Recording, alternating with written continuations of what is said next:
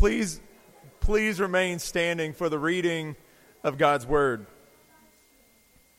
1 Peter chapter 2, uh, verses 1 uh, through 3 says, So put away all malice and all deceit and hypocrisy and envy and all slander. Like newborn infants, long for the pure spiritual milk, that by it you may grow up into salvation, if indeed you have tasted that the Lord is good. Amen. May we be uh, blessed by the reading of God's word. You may be seated. As John said, we'll be continuing our series in First Peter chapter 2, verses 1 through 3. Uh, it's good to be back. Uh, vacation was great, but I truly miss being here at Powell's Chapel uh, on Sunday, and it's good to be back and uh, heard the message that Phil uh, brought last week and want to kind of continue that theme.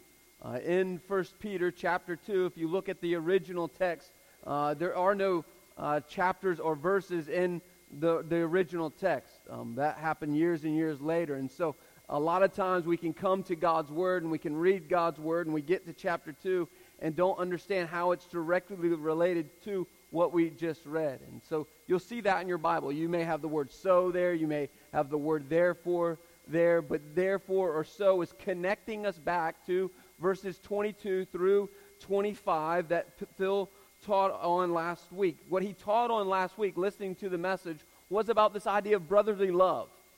And if you've been with us through this journey in First Peter, you know that Peter has been walking us through what it looks like for, that's the title of the, the series, is God's grace will always be over our disgrace. God's grace covers our disgrace. And so we've looked at that here in the very first chapter.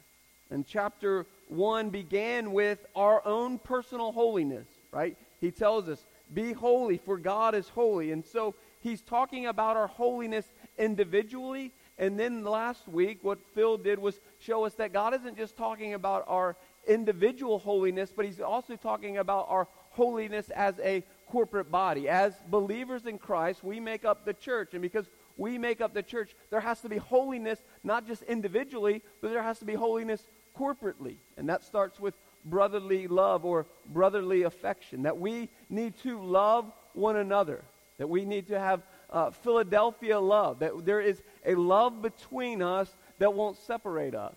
And so here in chapter 2, he's going to tell us what it looks like to love each other. How do we do that thing that he tells us in 1 Peter chapter 1, 22 through 25? Remember, he said this um, having purified your souls, that's the individual part, by your obedience to the truth, to the calling that he talked about in verse 1, 2, and 3, that God called us and redeemed us because we've been obedient in that call. There's a holiness in that obedience. He says that you are to, to respond to the truth for a sincere brotherly love. Love one another earnestly from a pure heart. So he takes it from the individually, now he takes it corporately, and now he's going to say to us, this is what it looks like. How do we love each other? And so he comes right out of the gate. We'll look at three things this morning. We'll look at uh, the first uh, in first the first verse. We'll look at putting away things, and the second verse we're going to look at longing for things, and then the last one will be taste and see. And so we'll cover uh, three verses. Those are the three things. We'll put away things in our lives. We'll long for things in our lives, and we'll taste and see some things in our life. And so the very first thing that we see in verse 1 is this. Therefore, connects us back to the previous passage. Put away. And so highlight that in your Bible. He's going to tell us if you're to love one another, you have to do this to love one another. You have to put things away. That word put away in the Greek has to do with discarding things. It's, it's the idea of that when you and I have dirty clothes, we discard them, we get rid of them, we, they're soiled. The, the, the best way to say it is this. Uh, when I change Cedar's diaper, I want to put it away. I don't mean put it away in the drawer. I mean put it away, put it out of the house. Uh, I, I, don't even want it in the trash can in the kitchen. Because if I have it in the trash can in the kitchen, what happens? It permeates the whole kitchen. That happened to me yesterday. I, was like walking around the house. I'm like, either I stepped in something or he smeared it on me or something. I had to put it away. I had to get up, put it in the trash can outside. And so, what Peter is telling us hey, with these things, there's five things that he tells us to put, aw- to put away. Uh, another translation says this, the NIV says this to rid yourselves of these things. See, a lot of times as believers, we don't put them away, we don't get rid of them, we put them to the side. But we don't rid ourselves of these things. How come? Because there's a comfort in us of these five things. And so Peter's saying, if you really want to love one another, you have to rid yourselves of these things. And here's the five things that he says to rid yourself of. The first one, he says, and put away all malice. He's going to use the word all three times in this one verse. Put away all malice. And now the four he's going to tell us after malice can just be directly, uh, they're, they're birthed out of malice, pretty much. And so he says, hey, get rid of, put away all malice. And so what does the word malice mean? What is malice? In the Greek, it means this. It means to desire to hurt someone. And so he's saying to us in 1 Peter chapter 1, you are to have brotherly love, but you cannot have brotherly love if you have any malice towards anyone else. You see, these five things are the five things that will, will devastate a church. These five things are what has historically called division in the church or even church separation. And so Peter says if you really want to love people, you first have to rid yourselves of all malice. And so for me this morning, for you this morning, is there anyone in my midst, in our church, that I have a desire to hurt. Because if I have a desire to hurt someone, then I can't have brotherly love. He says, get rid of all malice. The second thing he says to do is this it's deceit. He says, put away all malice and all deceit. All deceit uh, in the Greek is this word. The word means to bait or a fish hook. That's what the word means. If you bait somebody, if you put bait on a hook, the hope is to deceive them in thinking it's something that it's not. And so what Peter's saying, hey, don't deceive people. Don't be deceptive to people. This is what it looks like for us. We call them white lies or half-truths. Uh, the idea is this, that uh, someone will ask you a question, you'll give them the answer, and it's the, it's the right answer. It's just not the truthful answer. Here, here's how it looks.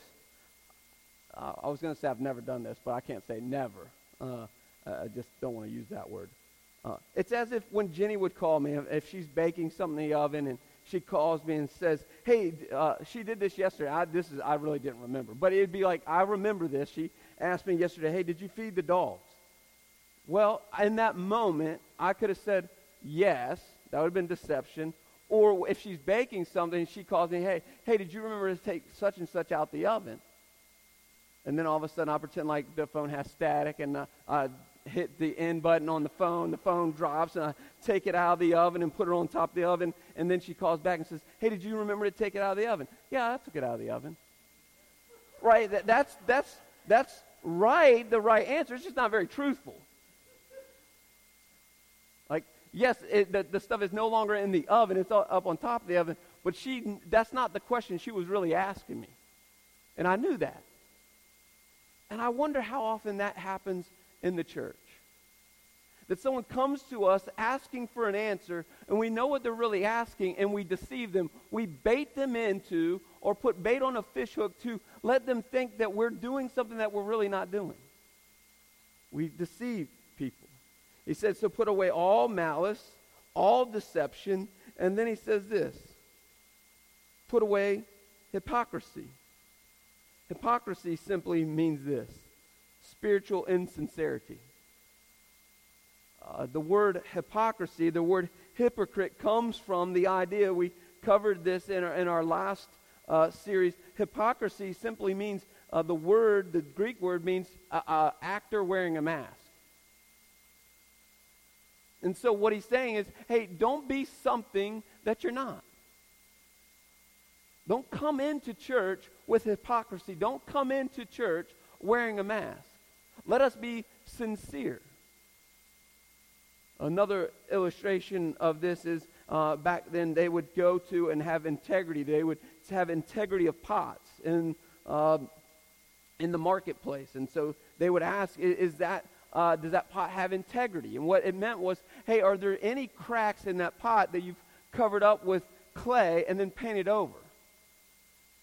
Right, so what they would do is if they, the, the, the, the potter would make a pot or whatever, a vase or a plate, and then it would come out of the fire and they would see that there were cracks in it. They would take that pot or the piece of uh, pottery and they'd fill it in with clay and then they'd fill the clay in and they'd paint over top of it so that it looked like it was together. It looked like it had integrity.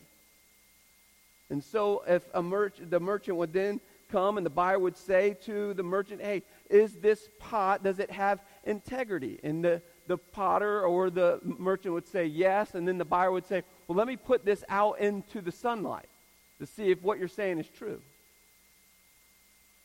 You see, by putting it in the sunlight, the sun would what? Melt the, the, the wax. And they'd come out a few hours later and they'd see, hey, that pot that you said had integrity has no integrity. And so for us as individuals in the church, are there places in our lives that we say we've overcome through the blood of Christ, but we've only covered them up? We've only put a mask on them. You, you, see, what we talked about a few weeks ago, there will be trials and there will be tests in our lives, and those tests are to show our integrity, to show where are the places in our lives that are just covered in with wax. And he's saying to us, Peter says, if you're going to love one another, you're going to have love for the church, we must go through the fire to see where our integrity really is. And he's saying to us, get rid of all the hypocrisy in our lives. What we covered in uh, the Sermon on the Mount, he says, let your yes be yes and your no be no. Is that true for us here at Powell's Chapel? As a corporate body, is there any hypocrisy in our midst? So those are the first three. The second two are this. He says, and envy. Uh, the word envy is an attitude of resentment to others' prosperity. It's the best definition I saw for envy. That I have resentment to someone else's blessing. And so when I have resentment to someone else's blessing, I'll either go to the next word that he says, I'll go to slander to knock down that person who's been blessed by the Lord, or I'll envy them rather than having contentment for what God has given me. I'll envy what I don't have and I'll envy what God has given to them, which will lead me back to hypocrisy, deceit, and malice. If I have envy in my life, then I'm also going to have malice, deceit, and hypocrisy. Because I'm going to I'm going to want and desire what you have, and I'll do whatever I can do to get what you have. That's the ultimate how that plays out ultimately is murder. Right? I mean, you watch the news. People are killing people out of envy. So they think, well, I want to break into someone's house, I'm going to steal their stuff, and it ends up in murder. And the murder is, hey, I just wanted their TV. You can take it farther than that. People get murdered over uh adulterous affairs. And it all is birthed out of malice. And so Peter's saying to us, rid ourselves of this, these things. The last one he says to this, I think this is for us the more cunning, baffling, and powerful one of the five slander. Right? Slander is simply the def, defamation of one's character. Here's how it plays out in the church. We, we have prayer requests for people. But we're really just attacking someone's character and we're disguising it or being deceptive in praying for them. We want the gossip to get out, but we'll cover it with prayer. Hey, did you hear about so and so? We need to pray for them. uh, however that plays out, we'll slander somebody, we'll attack their character and label it as prayer. Oh, we need to pray for him. Oh, maybe he'll change this time. Maybe we give him another chance. And so slander can take a lot of different forms. I think for me, eh, reading the text, I think that's the most cunning one in the church. That will leave meetings and begin to slander other people that were in the meeting. It's gossip. But the church has become brilliant at gossip and slander. If we won't just come out right out and attack someone's character, God forbid we tell the truth. We'll do it in deceptive, cunning, baffling ways. Here's what one writer says about these five sins.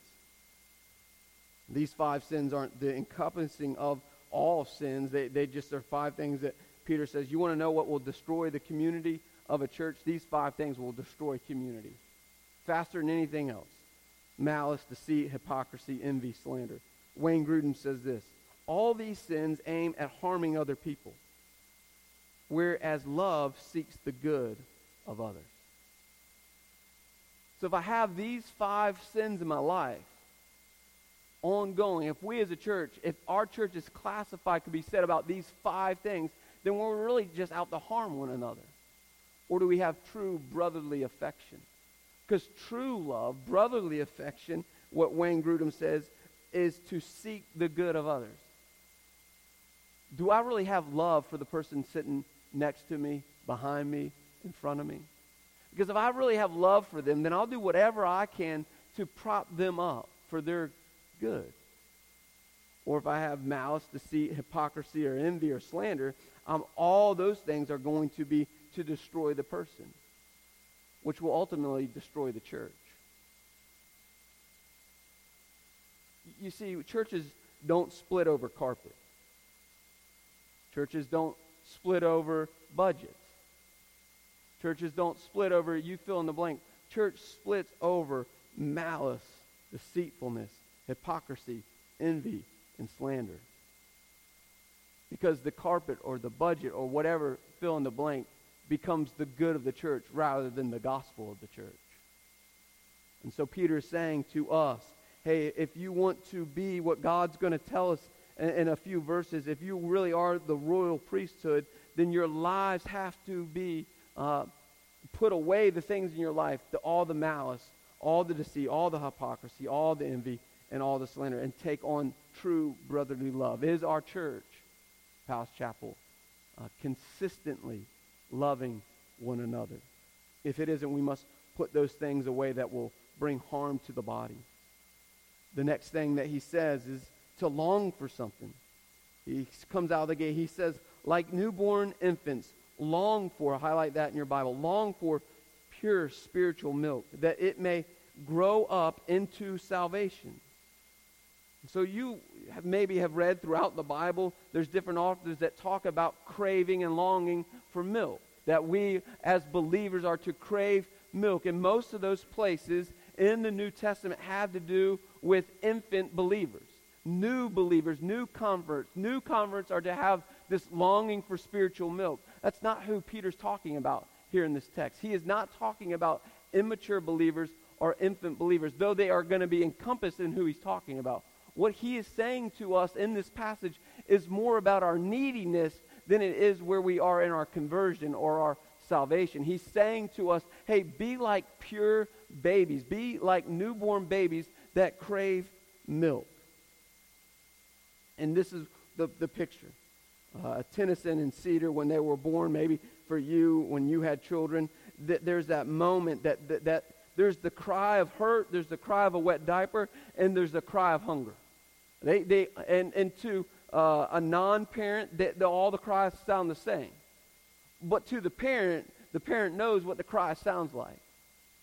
And so a baby will have this craving for food. And so it will do whatever it can to get the attention of the, the caregiver to get fed. And, and what Peter's saying to us, we have to have that same craving. You, you know, when Tennyson and Cedar were both born, they would wake up in the middle of the night with this, uh, uh, this, just, this scream of like bloody murder. It was like, oh, that's time, for, time to feed them. And they would continue to have that craving for food. And then uh, throughout their lives, and it's no longer true today. And maybe if you remember this, I'll remember the first time we slept through the night. Uh, as peaceful as it was, there was that one moment I sprang out of bed and thought, oh, oh, something's wrong. Like I remember jumping up and like going over to the crib when Tennyson was an infant and like trying to figure out if she was still breathing, like put my finger near her nose, tried to like touch her without her waking up because if she woke up, then I wouldn't go back to sleep. You, you know the drill. And so for us, what, what Paul is saying to us is, are we as needy as newborn infants? You see, an infant, you don't have to tell an infant that they need food to survive, right? They just inherently know they need food to live. And what's happened to us here in the church? How far have we gone away from that neediness of God? Do we really long for? The word long for is a strong desire for. And what is Peter saying to us here? He says, like newborn babies long for. What are we to long for? And he gives us two words pure spiritual milk. The pure and the spiritual, the milk. The milk, you can circle that in your Bibles, has everything to do with God's Word. Do we long for God's Word? You see, the word pure means unadulterated or uncontaminated. Do we have a desire for uncontaminated gospel truth or the Word of God? you see, back in Jesus' day, in Peter's day, what they would do is if they had wine or milk or, uh, or, or olive oil or any of those things, what they would do is they would contaminate the product. They would add to the product. Remember the story where Jesus goes and turns water into wine, and what do they come and say to Jesus? Hey, they say to the master, hey, you, you've waited to use the best last. Because what they would do is they would fill the buckets of, of, of wine up and put in more water so that the, the longevity of the wine, wine would last. And so it wasn't pure wine anymore, or it wasn't pure olive oil, or it wasn't pure milk anymore. They contaminated, they diluted it so that there would be more product. And so what Peter is saying to us is, hey, do we have a craving for pure milk, or do we have a craving for diluted milk? you can turn on the radio and get diluted gospel truth.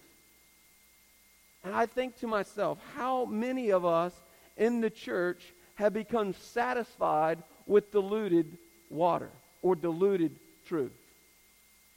We have become, as a nation, satisfied with diluted water. Look at what's happened in this year alone. You see, if we as a nation weren't satisfied uh, uh didn't become satisfied with diluted milk, we would never have gay marriage. Because God's word is very clear on that. But what happened? It got diluted. The truth of the gospel got diluted, and in the dilutedness of our intake, we've become accustomed to it. Oh, that's, that can't be really what God's word says. That, that's not really what it says. And I think to myself, and I hope you think to yourself, how diluted in my life has the scriptures become?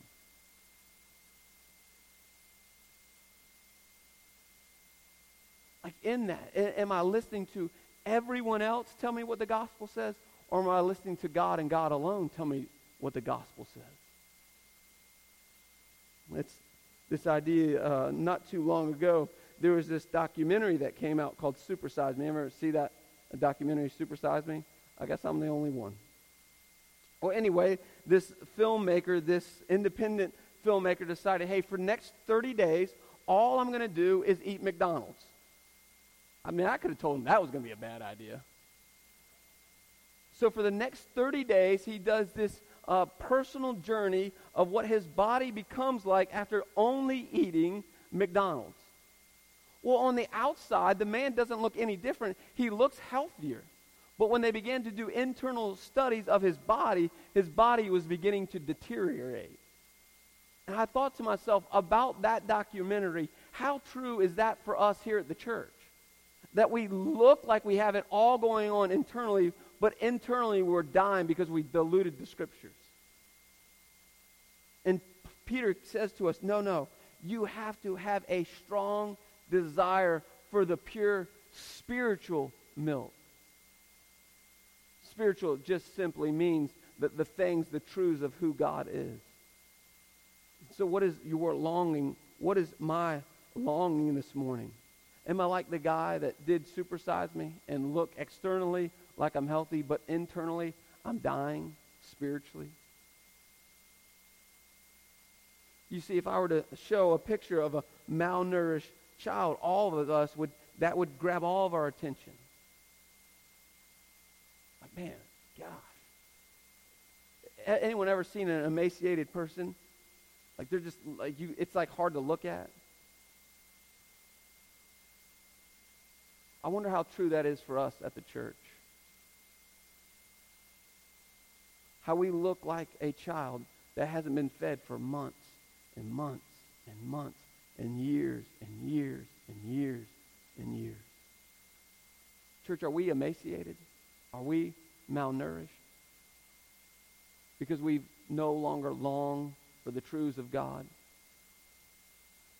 You see, the truth is if all is for you is that you come for 30, 35 minutes on a Sunday morning, you are malnourished. If all that you do is for 52 weeks, and that's not even that's not even really accurate because most of us don't we'll miss Sundays, so we'll say about 30, 40 some weeks that 40 weeks, 40 days of the year, 365 days, you eat one meal for 30 minutes. You will die.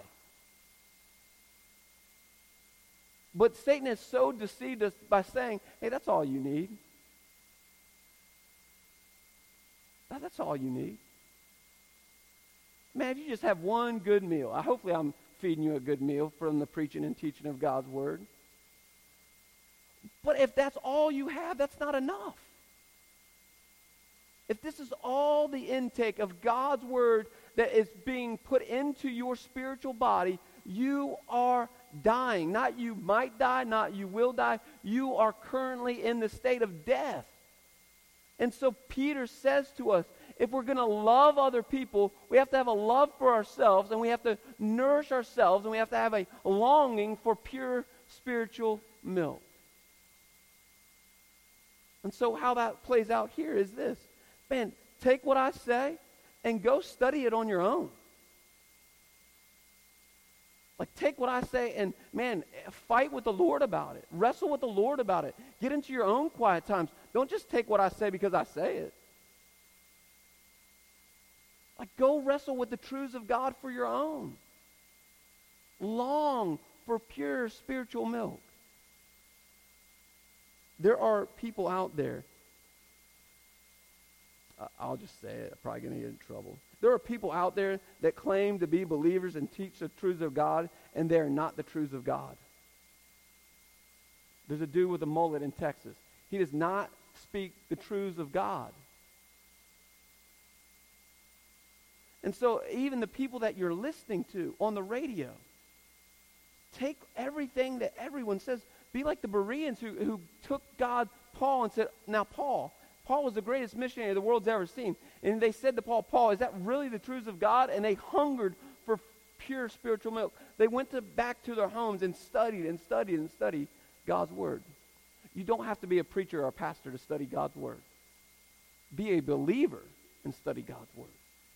Long for pure spiritual milk. This is what Jesus tells us in Matthew 4 4. Remember, he's in the wilderness. He's been tempted by Satan.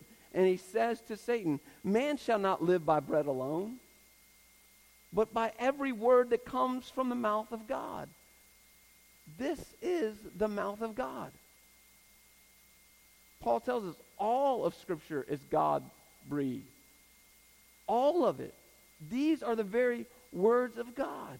We cannot live on bread alone. We have to live on the Word of God. Do we long for? And then he tells us in the second half of the verse. Long for pure spiritual milk. That by it, by what? The longing of the spirit, the, the, the milk of the scriptures, that you may grow up into salvation. That he's not talking about our, our, our uh, conversion. He's talking about our sanctification, the ongoing process of becoming more and more and more like Christ. You see, when I get into God's Word, and God's Word begins to bring conviction, and conviction brings repentance, and repentance brings on sanctification. But we need God's Word to bring, compi- uh, to bring conviction that leads us to repentance, that leads us to sanctification. Sanctification isn't going to happen on its own. There is a process that God allows us to be in relationship with Him that brings on sanctification. Goes back to what He says Be holy, for I am holy. The way to holiness is through the Scriptures. And so for us, do we long for that? And then He says this. This is how all this will be true for us. It's in verse 3. It's taste and see. He says, If indeed you have tasted that the Lord is good. You see, flip over to Psalms chapter 34. This is a direct cross reference that Peter is using from Psalms 34.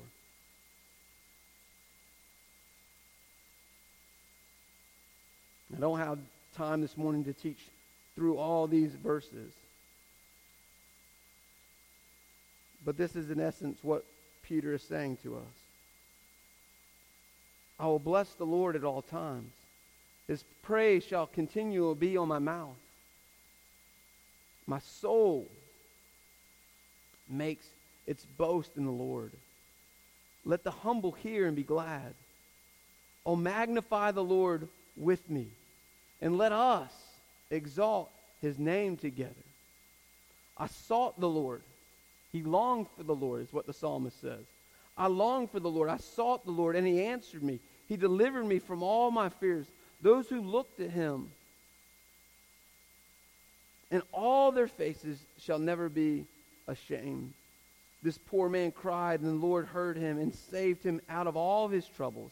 And the angel of the Lord encamps around those who fear him and delivers them. Verse 8. Oh, taste and see that the Lord is good. Have you this morning tasted and seen that the Lord is good? In your walk with God, would you be able to say the same way that the psalmist said, in the same way that Peter said, Oh, taste and see the goodness of the Lord? Can you say that? Because if you can say that, then you'll have this longing for the Word.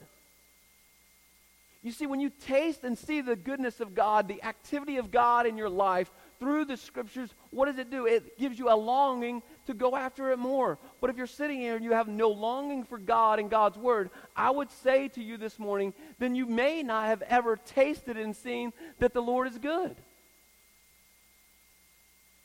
You, you see, that what the, what the writers are both saying is this. You see, you can go get a good McDonald's cheeseburger, or you can go get a real good Five Guys cheeseburger. Right? Because if I really have tasted and I've really seen something that's good, I want to go get it more and more and more. I have a true craving for it, like Miss Marilyn's goodness bars. See, those things are good because I've tasted and I've seen them and I want more of them. But I wonder, is that not true for us here at the church? You see, I've been thinking about the stories that God has been allowing us to see over the last few months. From when it's with, with Casey and Zach and, and little Maverick, we've tasted and we've seen that the Lord is good. With, with Miss Patty, we've tasted and we've seen that the Lord is good. With, all that Mike is going through, we're tasting and seeing that the Lord is good. You see, these all these things that God has been putting at the table for us to eat aren't by uh, happenstance. They're deliberately given to us by God, not that we'd get the glory, but we would say, oh man, the goodness of God. Because when God is good and God is great and we've tasted it, we have a craving for it. Amen? And so I asked the church this morning, have you tasted and seen that God is good? You see, throughout the, the Word of God, He tells us over and over, oh, test me. God says, test me. Are we testing God for his greatness, his kindness, and his goodness? Are we testing God for those things? Let's flip back to 1 Peter. If indeed you have tasted that the Lord is good. In closing, I want to read this one quote by Edmund Clowney. He says this We cannot detach from the Word, we cannot detach the Word from the Lord.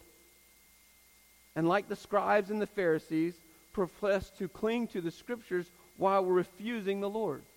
That's what he tells us in John 5. He, John, he says, Jesus says to the scribes and the Pharisees, hey, you, you, you search the Scriptures, uh, but you, you don't see me in the Scriptures.